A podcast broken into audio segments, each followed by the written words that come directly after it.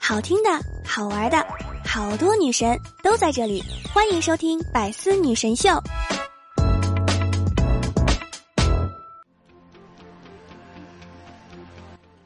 Hello，各位队友，欢迎您收听《百思女神秀》。那我依然是你们可爱的小六六。转眼间呀，八月份已经来了，这个月呀依旧好忙。特别是昨天的东京奥运会，我国在短短的四十五分钟内连夺四枚金牌，六六都还没反应过来，金牌就送来了。不得不说，中国的奥运健儿们真棒！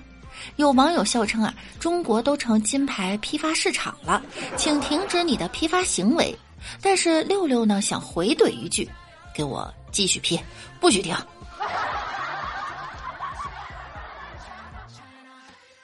就在昨天，我国在四十五分钟内连夺四枚金牌。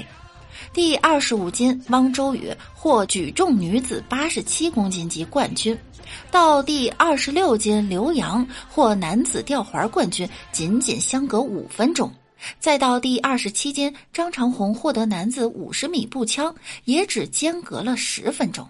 最后到第二十八金，中国队获得女子场地自行车团体金牌，也只间隔了三十分钟。这究竟是什么样的中国速度啊？世界上有哪个国家能够做到？然而，竟然有网友做出了一个结论：中国队状态下滑严重，需要好好反思。六六想了一下。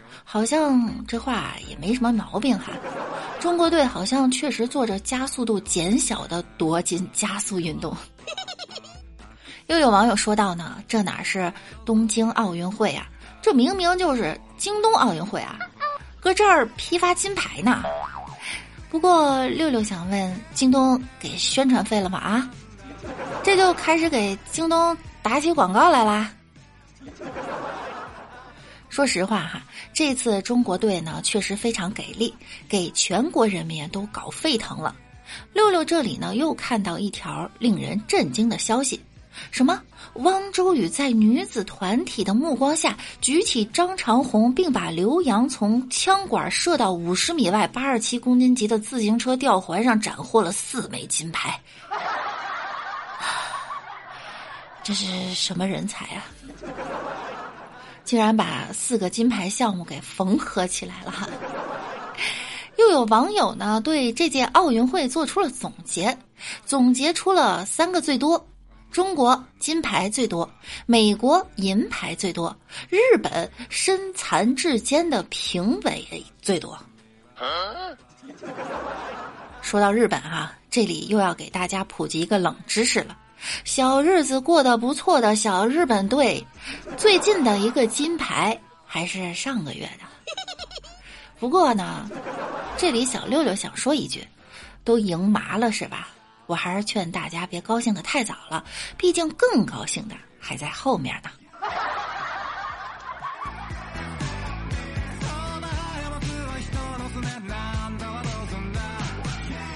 说起我们国家呢，那绝对算的是优秀的文化传播者。就这次东京奥运会而言呀，我们教会了日本群众《义勇军进行曲》，他们已经练了很多天了哈。昨天下午呢，又集中给他们安排了四次合练。这么短的复习频率，想必歌曲的旋律已经印在脑海里了吧。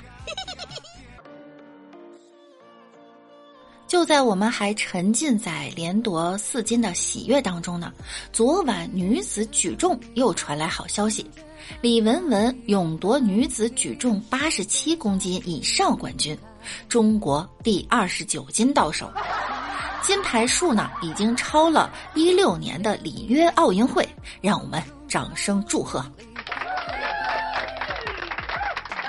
说起这次女子举重啊，李雯雯也不容易哈。毕竟呢，对手有个未切除器官的变性人。然而，李雯雯还是第一局就锁定了冠军，最终以领先第二名三十七公斤的优势险胜，真的是很险。反观那位变性举重员，竟然连续三次不举，直接出局，真是让人啼笑皆非。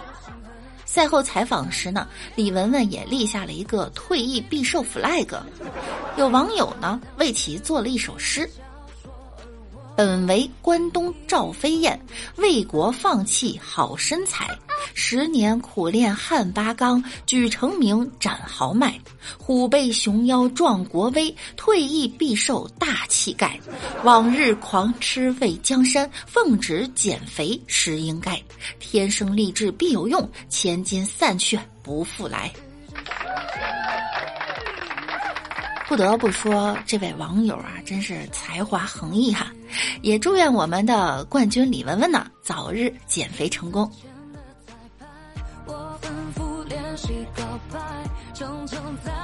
再说说亚洲飞人苏炳添，这一次再次创造了神话，在一百米男子短跑半决赛中，以九秒八三的成绩晋级决赛，创造了新的亚洲纪录。在半决赛后的女子铅球颁奖典礼上，冠军巩立姣面对镜头对苏炳添隔空送祝福，希望天天也能和我一样拿金牌。苏炳添赛后采访也很可爱的说道：“我连奥运会的奖牌都没有见过呢，想找巩立姣借金牌拍照哈。”我们的亚洲飞人呢还是很可爱的，要知道啊。人家在训练的时候，苏炳添还在写着他的博士论文，基本没有什么时间训练。有网友说道：“哈，苏炳添亚洲之神，九秒八三，我嗜睡之神，十小时，四舍五入，我跟亚洲飞人一个水平啊！你再努努力哈，也许就成亚洲废人了。”不过呢，嗜睡之神都有了，蹲厕之神还会远吗？更有网友说道：“哈，苏炳添一百米九秒八三，我呢五十米九秒八三，懂了，我等于半个苏神呐。”不得不说啊，这个同学的数学能力还是蛮强的，应该有体育老师的功劳。在这里给大家普及一个冷知识哈，目前呢，全球有七十八亿人口，进入太空的地球人有五百七十四人，但百米跑进十秒大关的不超过一百六十个人。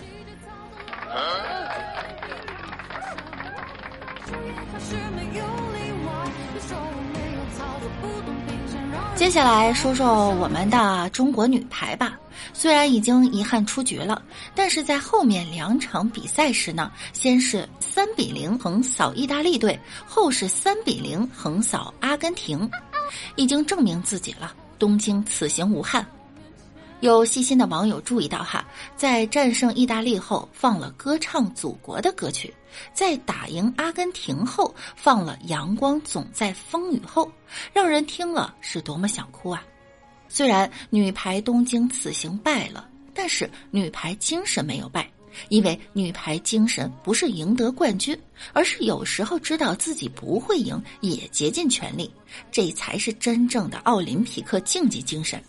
相比某国的裁判，虽然双目失明，却仍然身残志坚，坚守岗位。这两种精神是截然不同的。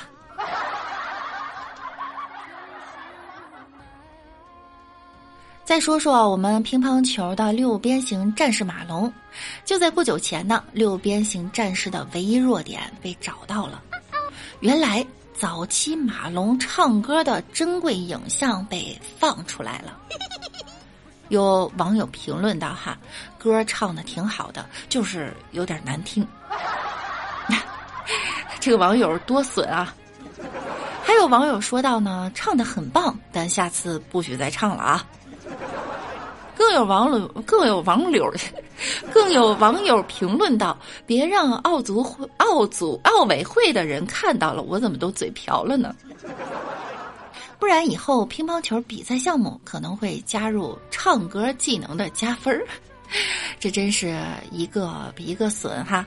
话说马龙的歌真的有那么难听吗？呃，我们也去听一听哈。只能说我输了，也许是你怕了。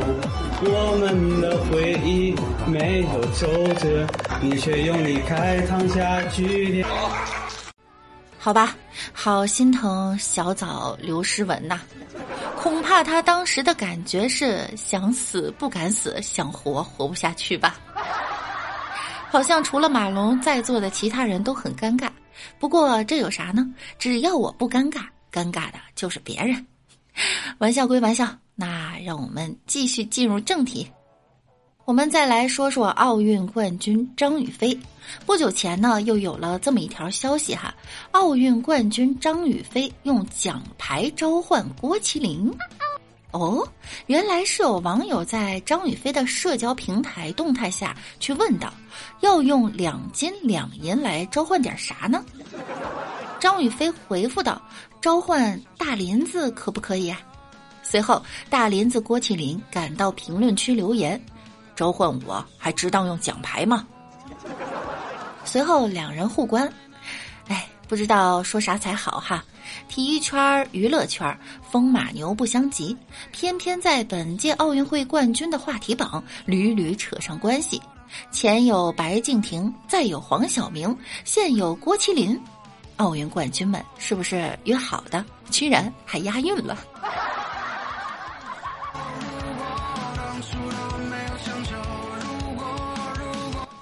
说到娱乐圈呢，前几天吴亦凡刚被刑拘，接下来竟然又爆出大瓜，谢明浩实名举报林姓男星和潘姓男星。昨日呢，林俊杰也发出了律师函声明哈，这下网友又炸锅了。有网友说道：“吓得我连夜把潘长江的小品合集都给下载完了。”这网友的脑洞是真大哈！这潘姓男星他可不是潘长江啊。不过呢，这吴亦凡被刑拘一事可惹得他的粉丝团呀极度不满，竟然建立了粉丝救援团，而且很多粉丝都语出惊人，有着多种言论。第一种言论是退出国籍论。凡凡要是被拘留，我就换国籍。我在某九八五高校就读，移民加拿大让他们损损失人才。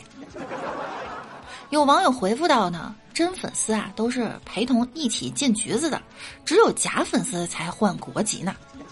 而且你这九八五学历是真是假？连转国籍基本条件这点常识都不懂，这难道只是区区花个二五零的事情吗？我看这粉丝，他才真是个二五零呢。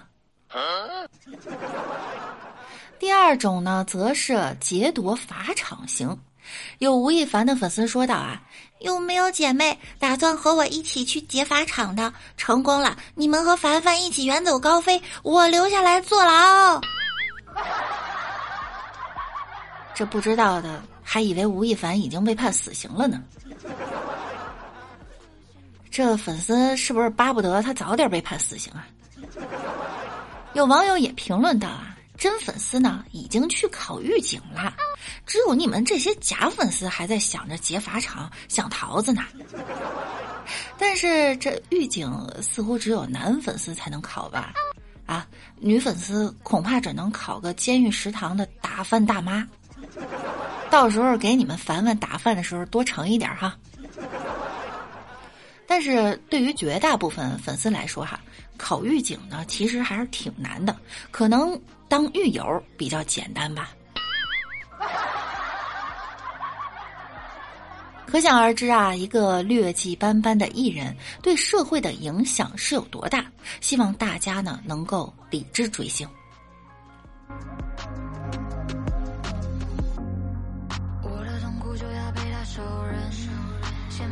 说到影响力，突然有一些悲哀，因为亚洲飞人苏炳添在半决赛第一，破了亚洲纪录的热度，竟然比不上一个劣迹斑斑的艺人。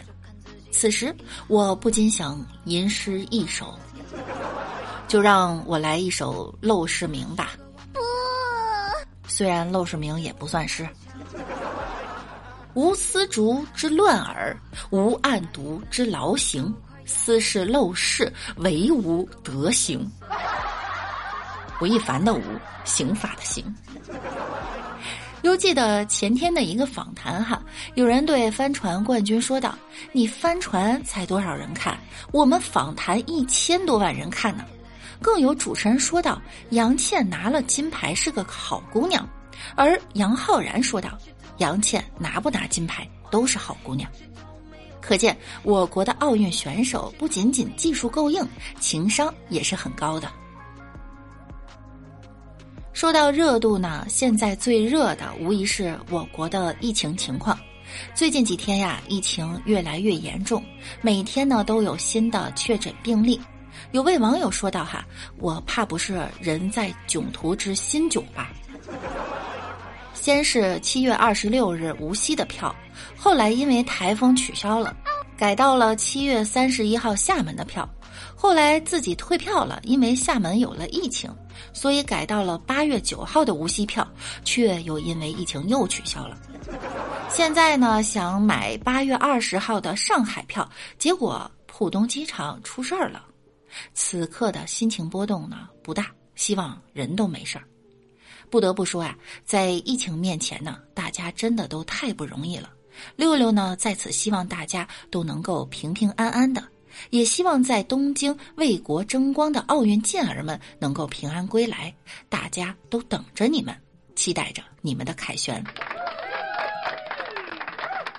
好啦，本期节目呢，到这儿又要跟大家说再见了。想要听到更多节目的朋友呢，可以在喜马拉雅搜索“万事屋”，点击订阅并关注我。